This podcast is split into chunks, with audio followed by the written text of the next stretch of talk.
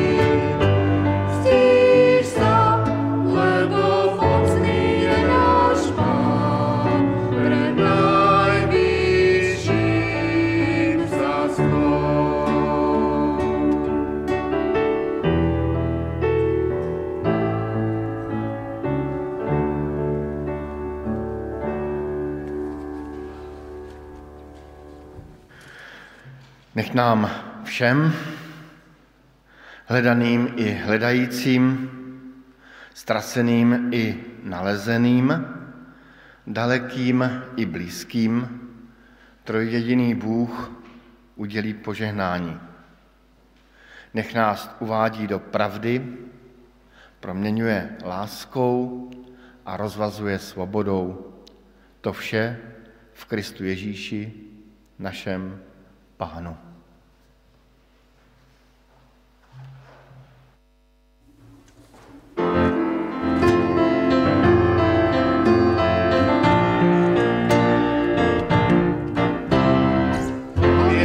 Spasiteľ, slávny a mocný náš Král.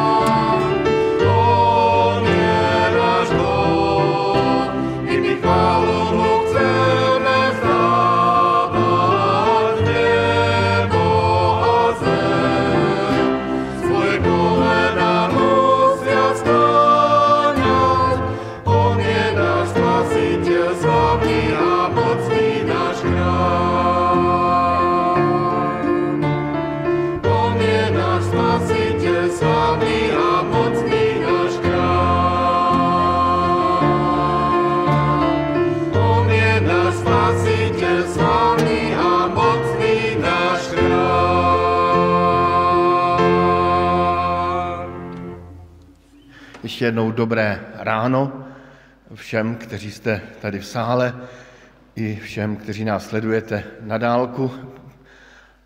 A přál bych si, abychom i dnešní ráno prožili v Boží přítomnosti a v radosti, ve chválách, v modlitbách, ve čtení Božího slova i při výkladu Božího slova. Tím výkladem nám dnes poslouží Tomáš Henžel, kazatel sboru Paradox v Bratislavě, a pojďme pokračovat v, té, v těch chvalách Pána Boha a můžeme dál vyvyšovat to, co pro nás Pán Bůh udělal i jej samotného.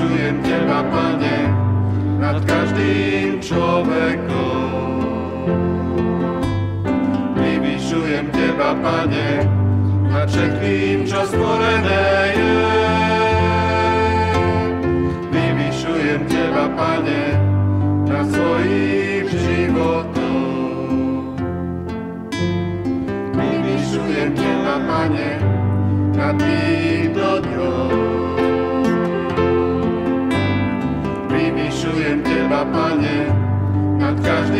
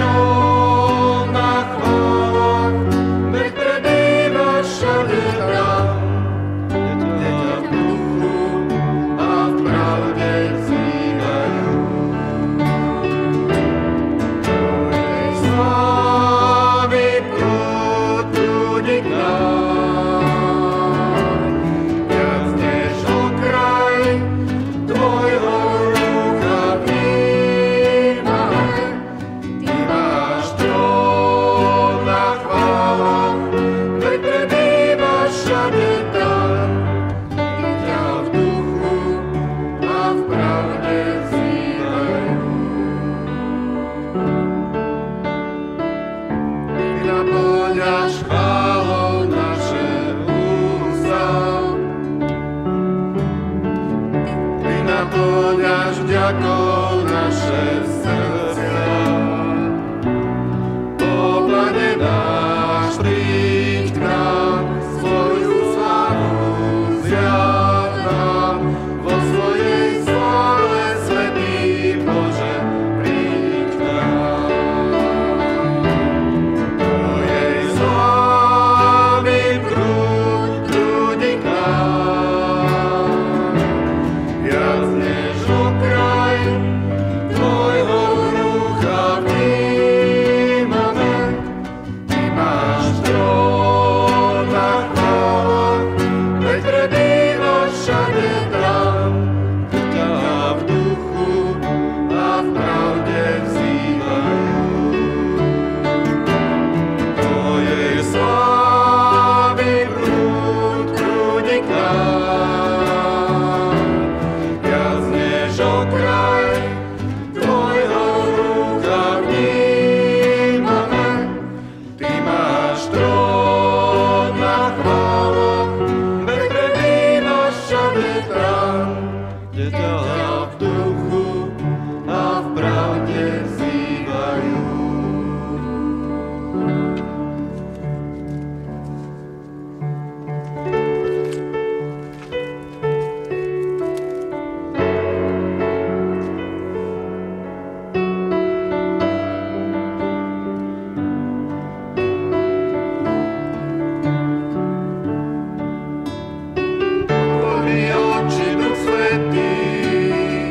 Otvor mi oči, Duch Svätý, otvor mi oči, môj Pán. Vidieť ťa túžim, vidieť ťa túžim. Otvor mi oči, Duch Svätý, otvor mi oči, môj Pán. Vidieť ťa túžim, vidieť ťa túžim. Chcem vidieť temná pravde raz, zažiariť svetlo tvojej slávy. Vylej svoju lásku a moc, spievam Svätý, Svätý, Svätý. Svätý, Svätý, Svätý. Svätý, Svätý, Svätý. Svätý, Svätý, Svätý, vidieť ťa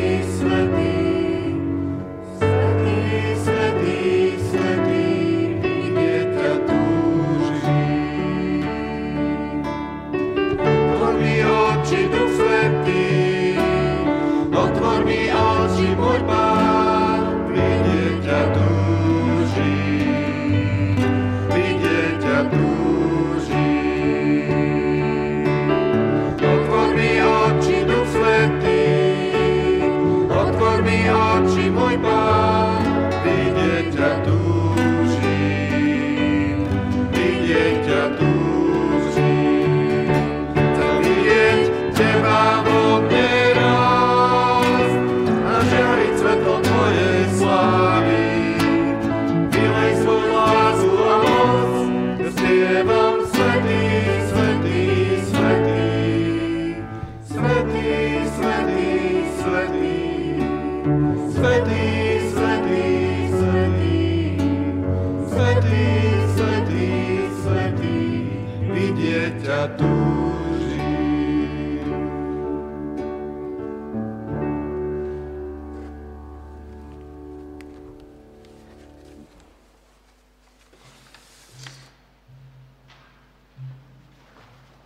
Povstaňme prosím k modlitbě.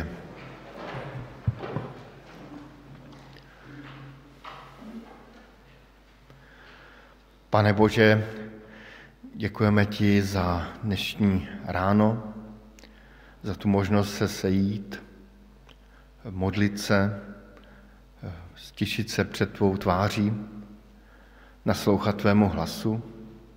Děkujeme ti za to, že můžeme věřit i tomu, že jsi s námi v Duchu Svatém v tuto chvíli. A tak tě velice prosíme, aby si nám tento čas požehnal. Aby si ho požehnal nejenom nám, kteří jsme zde v sále, ale i všem těm, kteří nás sledují a jsou s námi spojeni na dálku. I s nimi prosím buď a promlouvej k nim do, do srdcí. Prosíme, aby si i zmocnil Tomáše ke službě slovem, aby si mu dal takovou svobodu a radost z toho zvěstování tvého evangelia. Amen.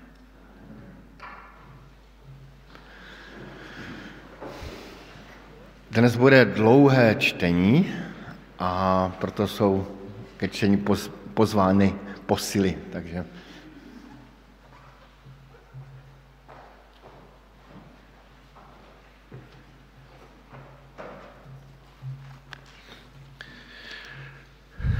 Takže dnešné čítanie je zo Skutkov svätých apoštolov, desiata kapitola. Celá. V Cezareji žil istý muž menom Cornelius, ktorý bol stotníkom kohorty nazývanej Italika.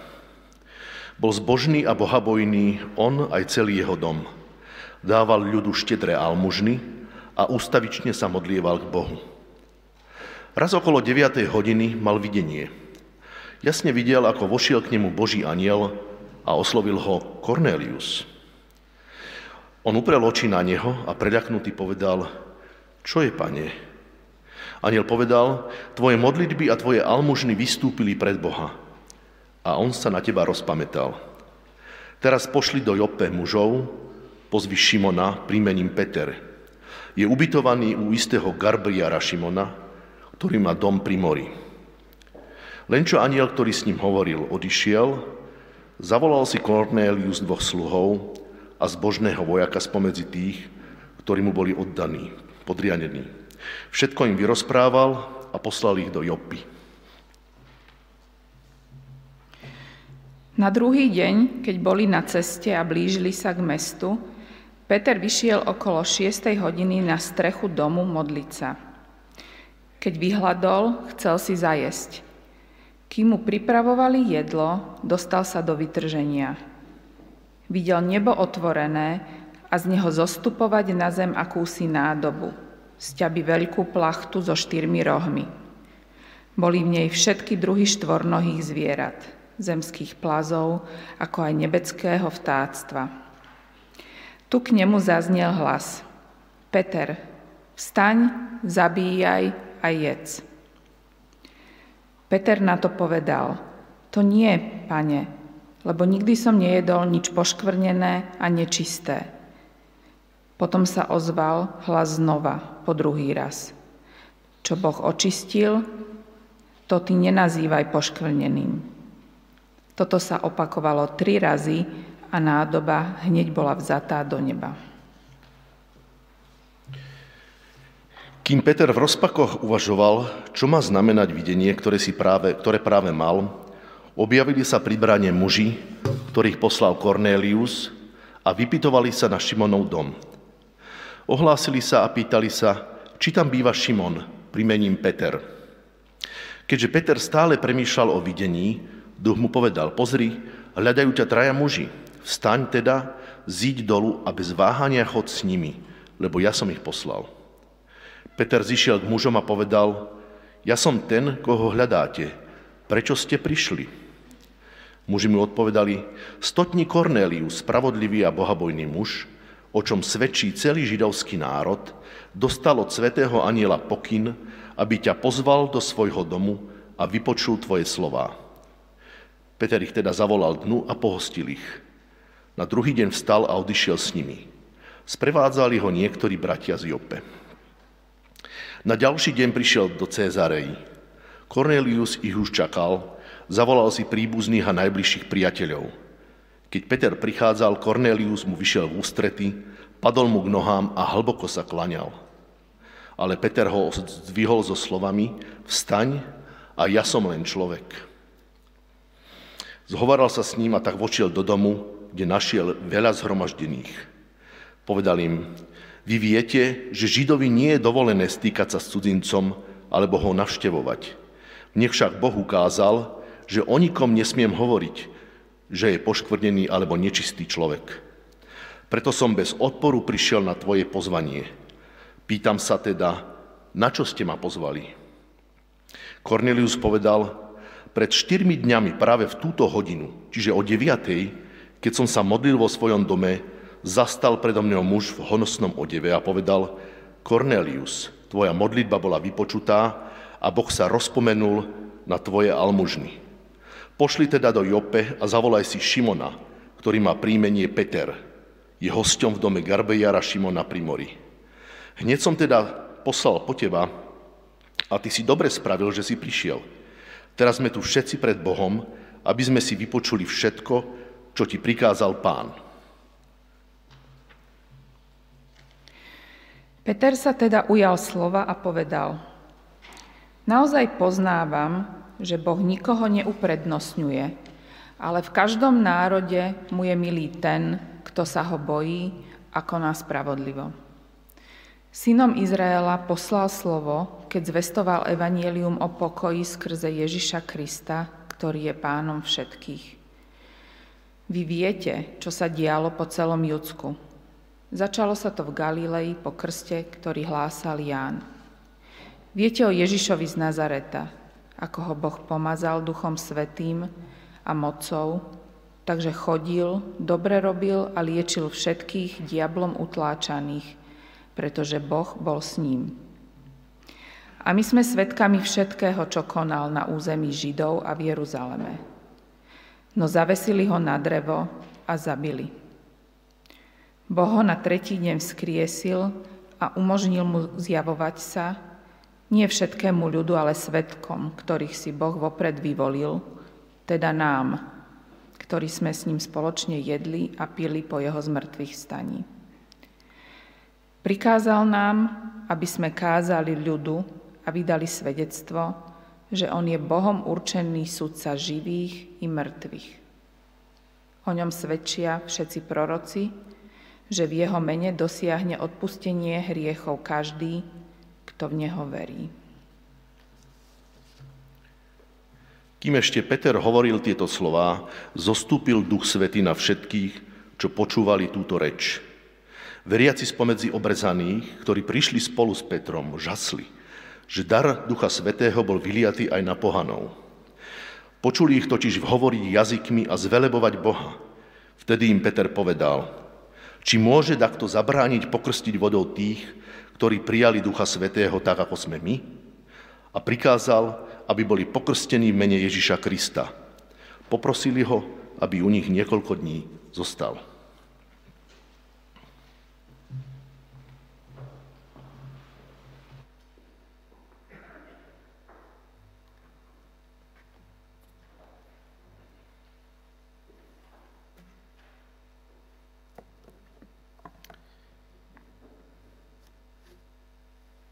Ďakujem za krásne prečítanie textu. Aj veľmi pekne ďakujem za štedré pozvanie a dnes sa postaviť tu pred vás a byť spolu s vami v tomto texte. Úžasnom texte, vzácnom, prelomovom texte a v celej tejto knihe skutkov. Je to kniha, v ktorej akurát aj my sme práve tu v tomto texte oddieli. Takže ak v niečom budem nezrozumiteľný, dnes budem mať druhú šancu to potom ešte večer lepšie kázať. A prinášam pozdravy od bratov a sestier, ktoré máte o pár ulic ďalej, od rodiny, od manželky, od, od otca, od mnohých ľudí.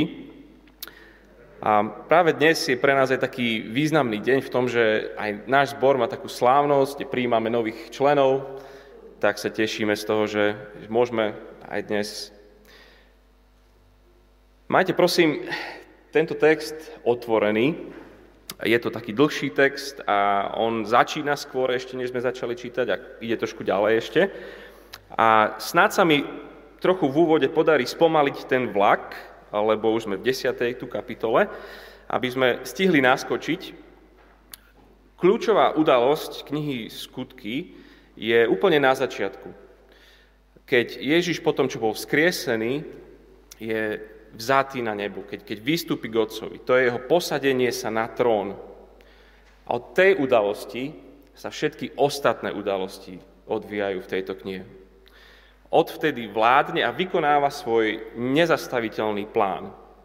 Tým plánom je dostať to svedectvo o Ježišovi do posledných končín zeme. Ostáva posledná prekážka. Najvyššia hora je zatiaľ nezdolaná. Len do tejto chvíle, len potiaľto. Tak prevratný je ten dnešný text, dnešný príbeh. Skôr ako časť z neho sme prečítali, ešte si pripomeňme, že Lukáš píše a adresuje svoje dve knihy svojmu sponzorovi. On sa volá Teofil. Je to nežid, je to Grék, po slovensky bohomil. Píše tomuto Grékovi, aby si bol Teofil istý. To hovorí na začiatku svojho evanjelia, aby, aby sa spoľahol na to, že zvesť, ktorú on pohan počul, ktorej on uveril, že skutočne je aj pre neho, aj pre tohto pohana. Kým sa ale Teofil dočítal po text, ktorý máme tu dnes, mal možnosť sledovať prebudenie v Jeruzaleme, vidí, ako sa tá správa šíri celým Judskom. Možno vzrušenie číta, ako, ako rozdelený Izrael, ten severný a južný, tá Judea a Samária, zase sú spolu pod jedným kráľom.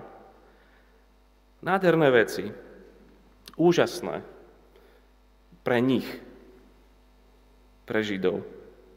Váš Boh je skvelý, váš Boh je milostivý, verný a láskavý vám.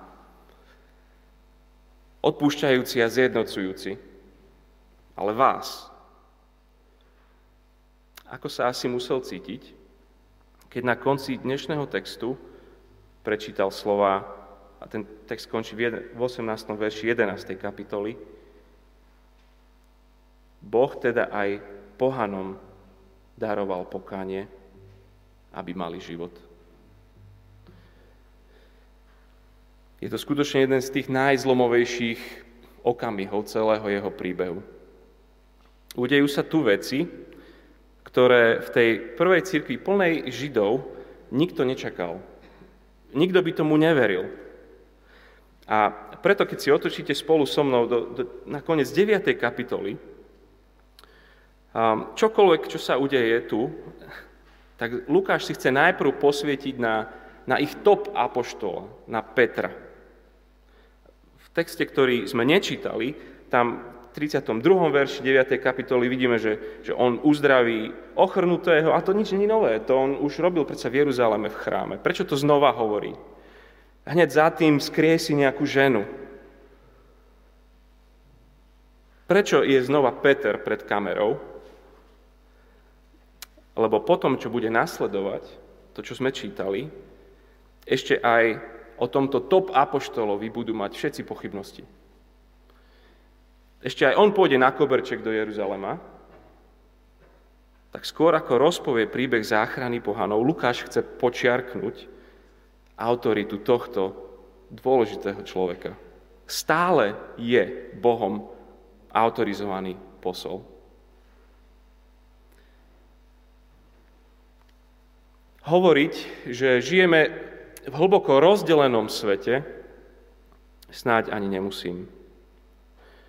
To, že svet mal svoje praskliny, to sme vedeli vždy, ale dnes je akoby z každej prasklinky priepasť.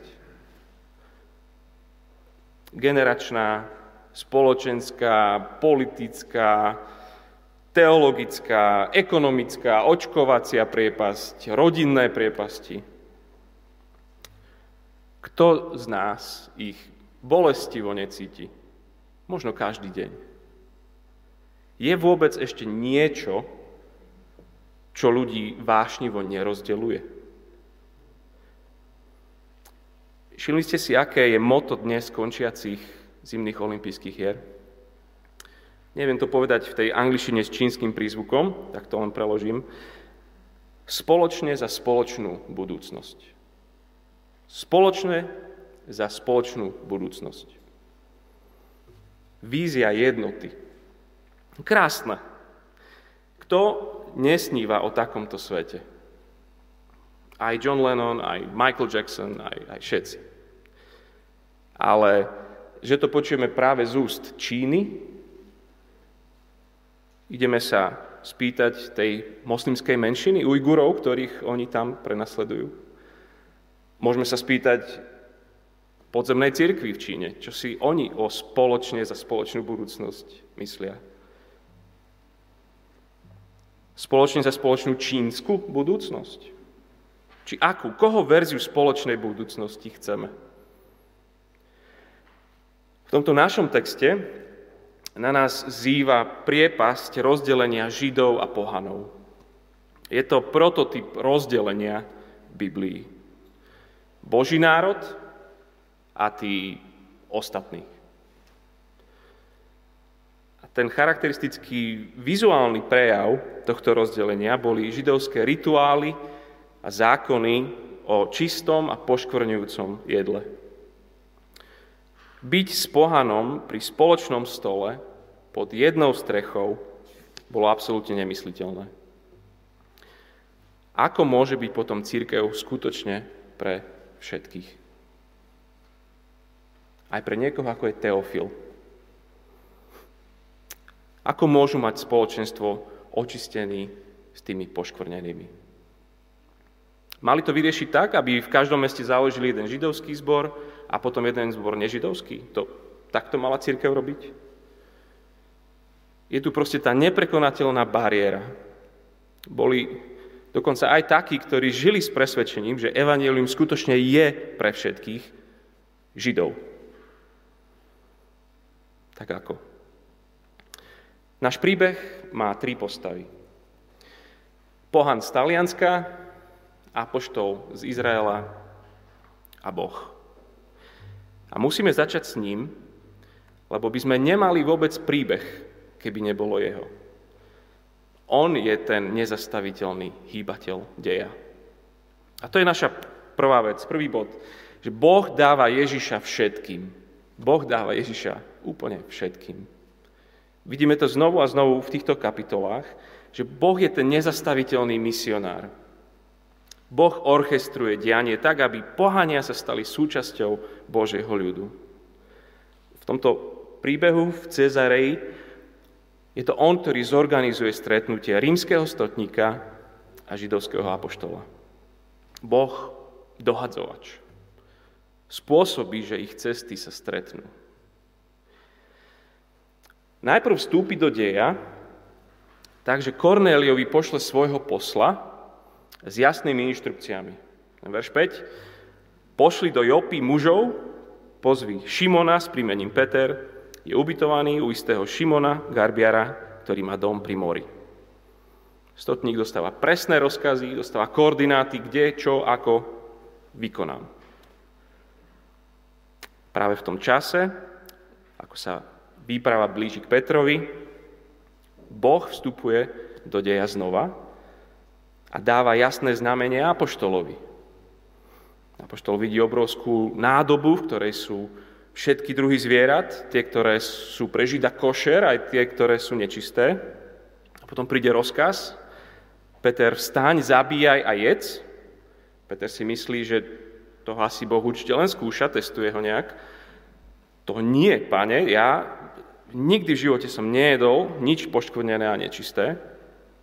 Ale trikrát počuje, že čo Boh očistil, ty nenazývaj poškvrneným. Čo Boh očistil, ty nenazývaj poškvrneným. Kornelius potreboval jasné inštrukcie, Peter potreboval priame zjavenie od Boha samotného. Boh búra múr rozdelenia. Ruší rozdeľovanie na čisté a nečisté. Skutočne prelomová udalosť. Doteraz akoby na každom nežidovskom dome visela pre Žida tabula, že, že tu Židom vstup zakázaný. A v tú príbehu máme Boha, ktorý chodí a strháva tie cedule z každého nežidovského domu. Ale ešte ani to nie je garancia, že tento Peter naozaj pôjde. Nikdy za celý svoj život v pohanskom dome ešte nesedel. Dostáva ďalšie uistenie. Verš devätnásť. Keďže Peter ešte stále premýšľal o videní, duch mu povedal, pozri, hľadajú ťa traja muži. Vstaň teda a zíď dolu a bez váhania chod s nimi, lebo ja som ich poslal. Božie otlačky prstov sú úplne všade v tomto príbehu. Nič by sa bez neho neudialo. Všetko začína ním. Koordinuje miesto aj čas. Keby to bolo na cirkvi, evanjelium by v živote túto, nikdy neprekročilo túto obrovskú bariéru. Ale to najväčšie od Boha prichádza na konci. Lebo on nielenže poslal svoje ústa Petra k ušiam, ku Korneliovi, on obrátil všetky srdcia poslucháčov. Boh daroval pohanom pokánie. Na konci v tom štyridsiatom štvrtom Kým Peter ešte hovoril tieto slova, zostúpil Duch Svätý na všetkých, čo počúvali túto reč. Veriaci spomedzi obrezaných, ktorí prišli spolu Petrom, žasli, že dar Ducha Svätého bol vyliatý aj na pohanov. Boh dáva Ježiša všetkým, aj Židom, aj pohanom. On je ten veľký misionár. Čo s tým? Nuž, na konci kapitoly desať v Cezareji, čo je rímske hlavné mesto provincie Judea, počujeme, ako pohania zvelebujú Boha. A v Jeruzaleme, čo je židovské hlavné mesto provincie Judea, vo verši osemnásť počujeme cirkev oslavovať Boha, hovoriac, Boh teda aj pohanom dal pokánie, aby mali život. Čiže oslava, úžas, radosná vďačnosť, lebo Boh dáva Ježiša všetkým. Slováci máme radi štátne sviatky, tak možno tento by bol vhodný. Korneliov deň. Deň oslavy, že Hospodin dal svojho syna pohanom, aj nám. To je asi tá prvá vec, aby sme nezabudli ďakovať. Ďakovať a chváliť. Boh dáva Ježiša všetkým. To je radosná správa, lebo, o, lebo Ježiša potrebujú všetci. To je tá druhá vec. Ježiša potrebujú všetci. Ak aj niekto ako Cornelius, tak potom všetci. Desiatá kapitola začína slovami: V Cezareji žil istý muž menom Cornelius, ktorý bol stotníkom kohorty zvanej Italika. Bol zbožný a bohabojný. On aj celý jeho dom. Dával štedré almužny a ustavične sa modlieval k Bohu. Dobrý človek, ktorý potrebuje evanjelium. Priťahuje ho uctievanie jediného Boha a snaží sa praktizovať etiku hebrejského učenia. Modlitby a almužny boli, boli základné dva piliere ich zbožnosti. A Cornelius dáva štedré almužny a ustavične sa modlieva Bohu. On je Teofil. On je Bohu mil. Bohabojný. To je, to je označenie pohanov, ktorí úprimne sympatizovali so synagógou, ale nekonvertovali úplne. Nedali sa obrezať, neočistili sa, nechodili do chrámu a tak ďalej. Tento úprimný, duchovný, autentický človek potrebuje Ježiša. Ak potrebuje Cornelius, potrebujú ho všetci. Nie je iná cesta k Bohu ako pokáním a vierou. Rovnaká cesta pre Žida aj pre pohana, rovnaká zvesť, rovnaké evanjelium, rovnaký Duch Svätý, rovnaký krst. Židia, aj tí nečistí pohania, sú očistení rovnako.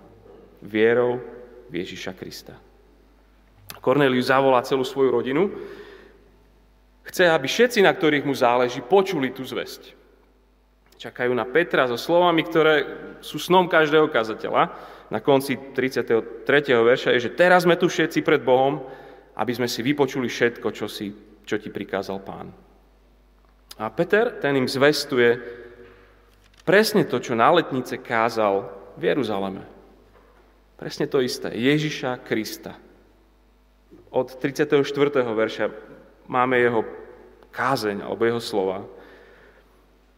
Peter sa teda ujal slova a povedal, naozaj poznávam, že Boh nikoho neuprednostňuje, ale v každom národe mu je milý ten, kto sa ho bojí a koná spravodlivo. Synom Izraela poslal slovo, keď zvestoval evanjelium o pokoji skrze Ježiša Krista, ktorý je pánom všetkých. Vo svojej kázni im hovorí o Ježišovi tri veci. Že Ježiš je pánom všetkých, a neskôr potom hovorí, že Ježiš je sudcom všetkých a že Ježiš je záchrancom všetkých. Evangelium to je tá radosná správa o Ježišovi Kristovi, skrze ktorého majú všetci záchranu. Peter im káže najprv o živote Ježiša, o mocných skutkoch, tam čítame o uzdraveniach. Káže im o smrti Ježiša, o jeho prekliatej smrti na dreve. A Peter im káže o vzkriesení Ježiša. To je evanjelium. Radosné správy, lebo ľudia potrebujú odpustenie hriechov. Aj tí dobrí. štyridsiaty druhý verš. Prikázal nám, aby sme kázali ľudu a vydali svedectvo, že on je Bohom určený sudca živých i mŕtvych. O ňom svedčia všetci proroci, že v jeho mene dosiahneme odpustenie hriechov. Dosiahne odpustenie hriechov každý, kto v neho verí. Ježiš je sudca všetkých, živých aj tých, čo sú už mŕtvi. Každého, koho poznáš, a každého, koho stretneš najbližší týždeň. A to nie je súdne pojednávanie, ktoré sa dá do nekonečna odročiť. Ty a ja sa postavíme pred Ježiša ako svojho sudcu. Všetci. Tí zlí, tí dobrí, aj tí najlepší. A tá nekonečne dobrá správa je, ten, je, je tá, že, že ten, ktorý je sudcom všetkých, u neho, u Ježiša, môže nájsť odpustenie každý. Skutočne každý, kto verí, bude zachránený.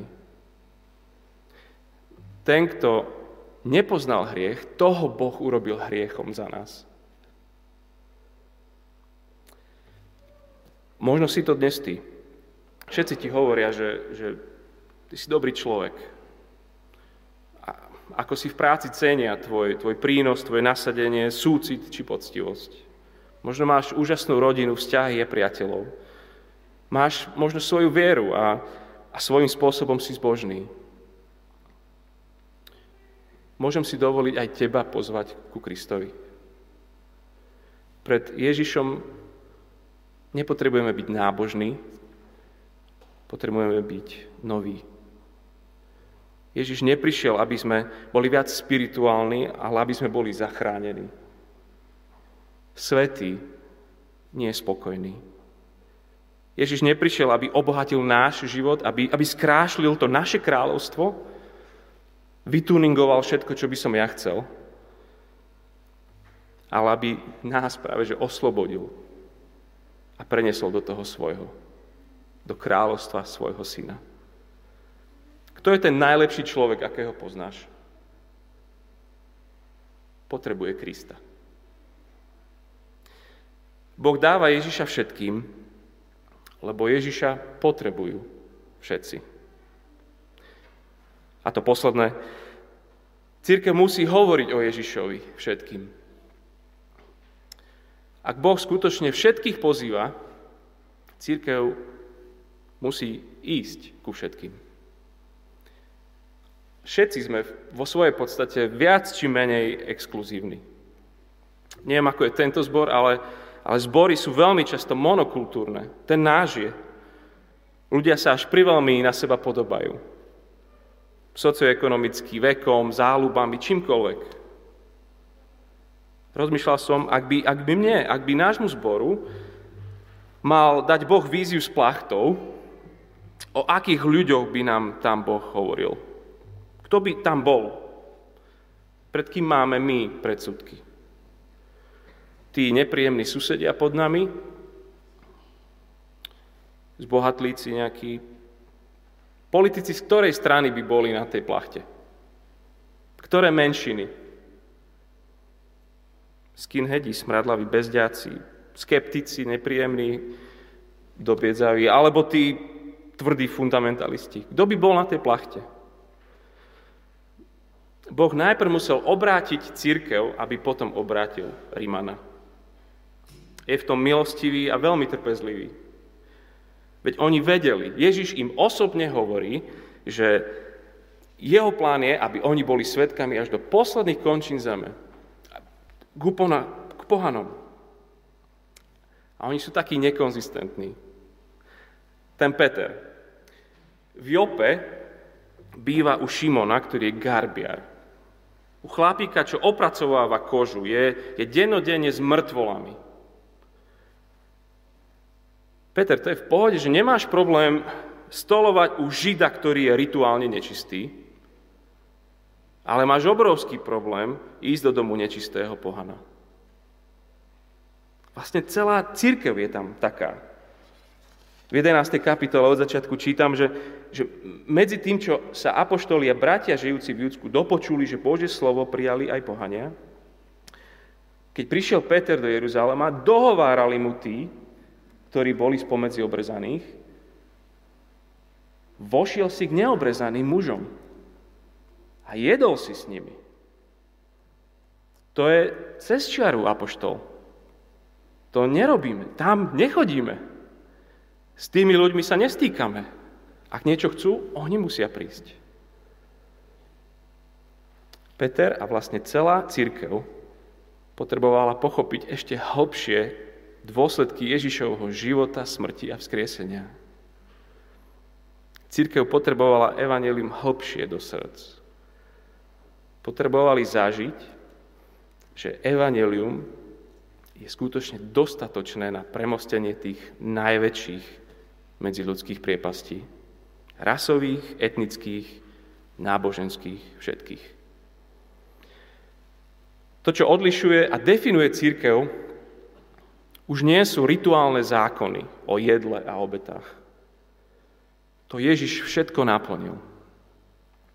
Jeho duch teraz definuje, kto je dnu a kto nie. Ten duch vytvára spojenie hlbšie, než sú tie najväčšie ľudské rozdiely.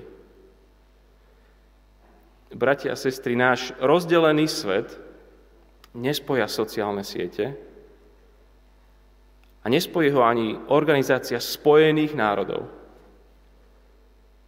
Len evanjelium je dostatočne hlboké, aby všetkých bez rozdielu pokorilo.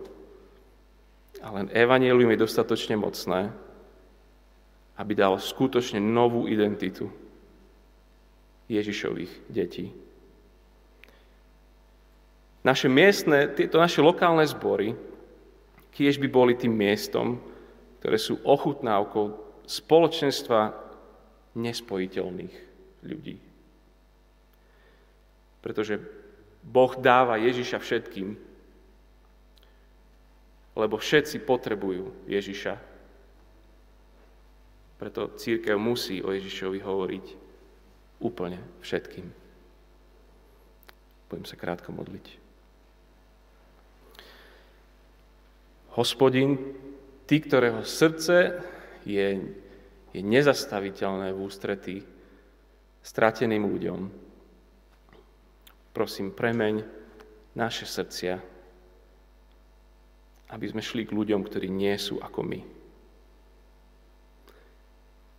A prosíme, aby si nám v tom potom pomáhal zotrvať až do konca.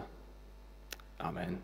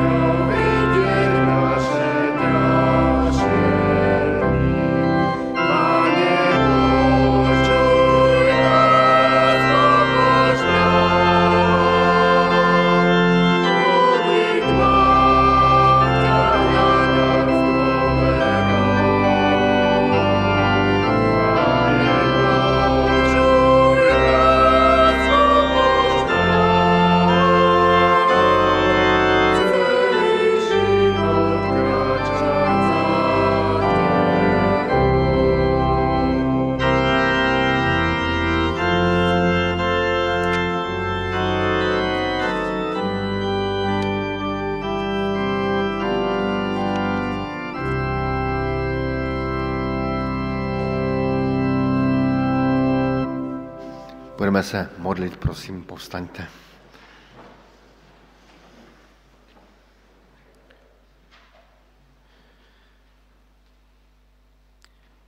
Veď skrze Krista máme v jednom duchu obaja prístup k Otcovi.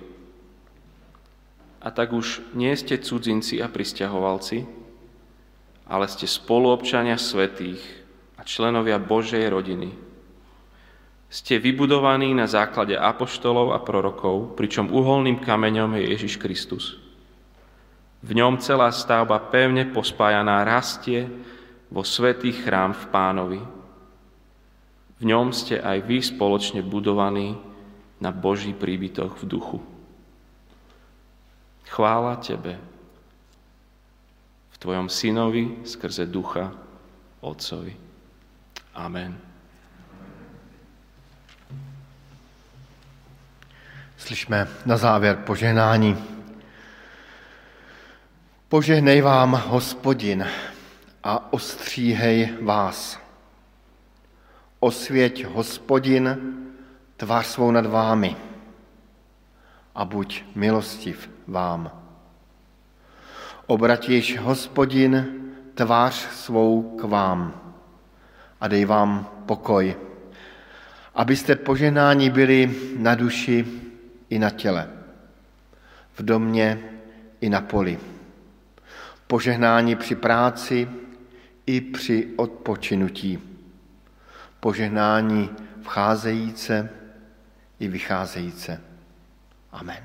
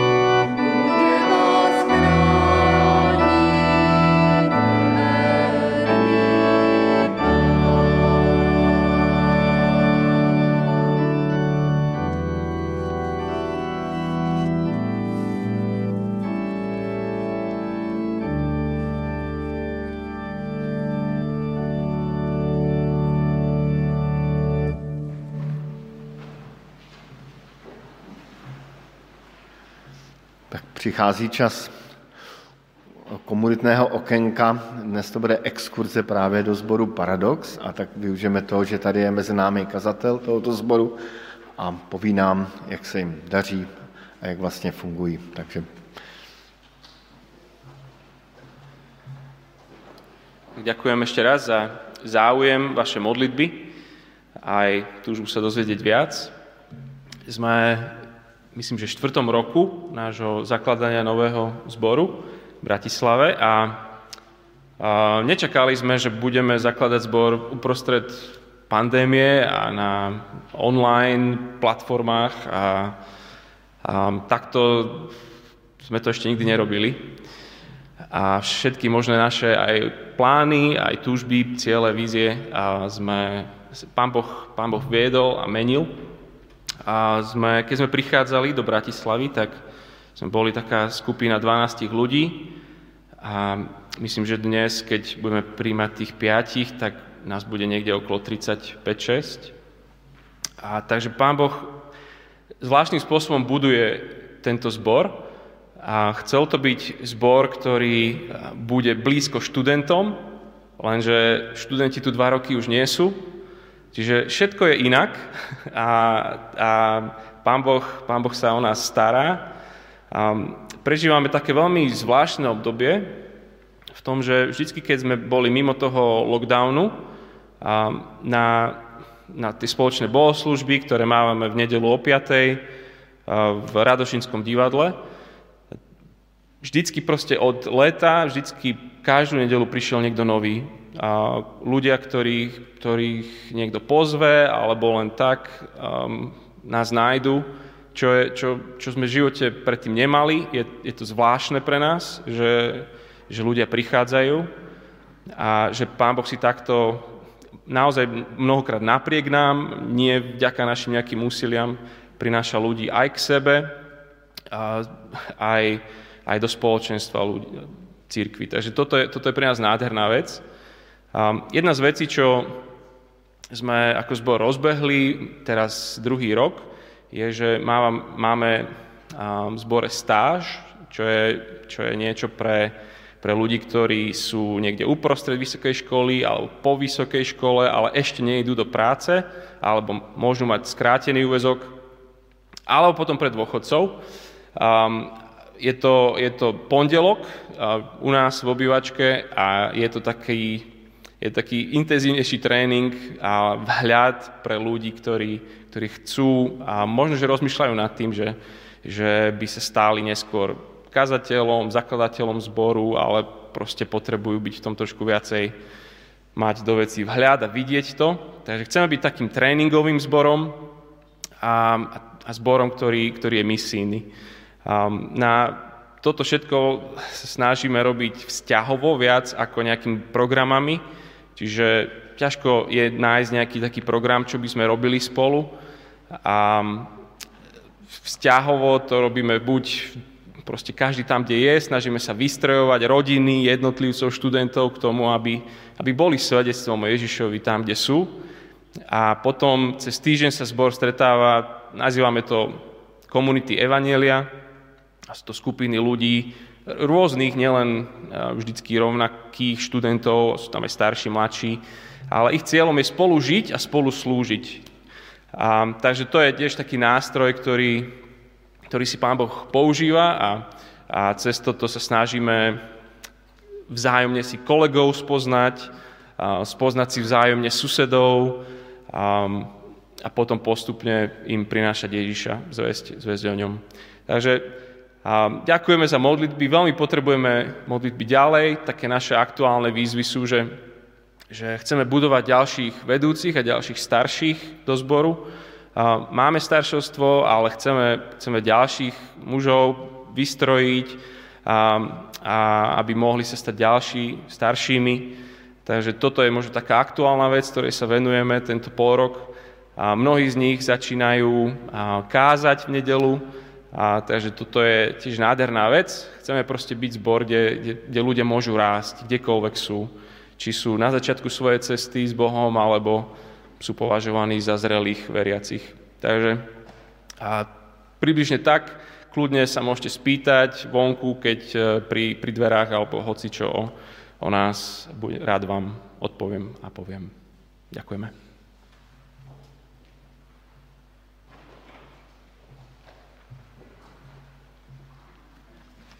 Tak velmi děkujeme za zprávy. Prosíme, aby vyřídil pozdravy od nás a nakonec já se tam potom objevím u vás ve sboru někdy v marci. Scházíme se tady každou neděli v deset hodin. Jsou vítáni všichni přátelé, hosté a příští neděli bychom otevřeli takový cyklus už před velikonoční, postní a můžete se už na to i připravit. Budeme číst takovou náročnou epištolu, náročný dopis apoštola, druhý dopis apoštola Petra. Tak to jenom od příští neděli. Jinak děkujeme všem, kteří se i finančně podílíte na, na dění v našem sboru a všechny další oznámení najdete a informace najdete buď to v informačním e-mailu nebo na webu. Přeji vám příjemný nedělní den.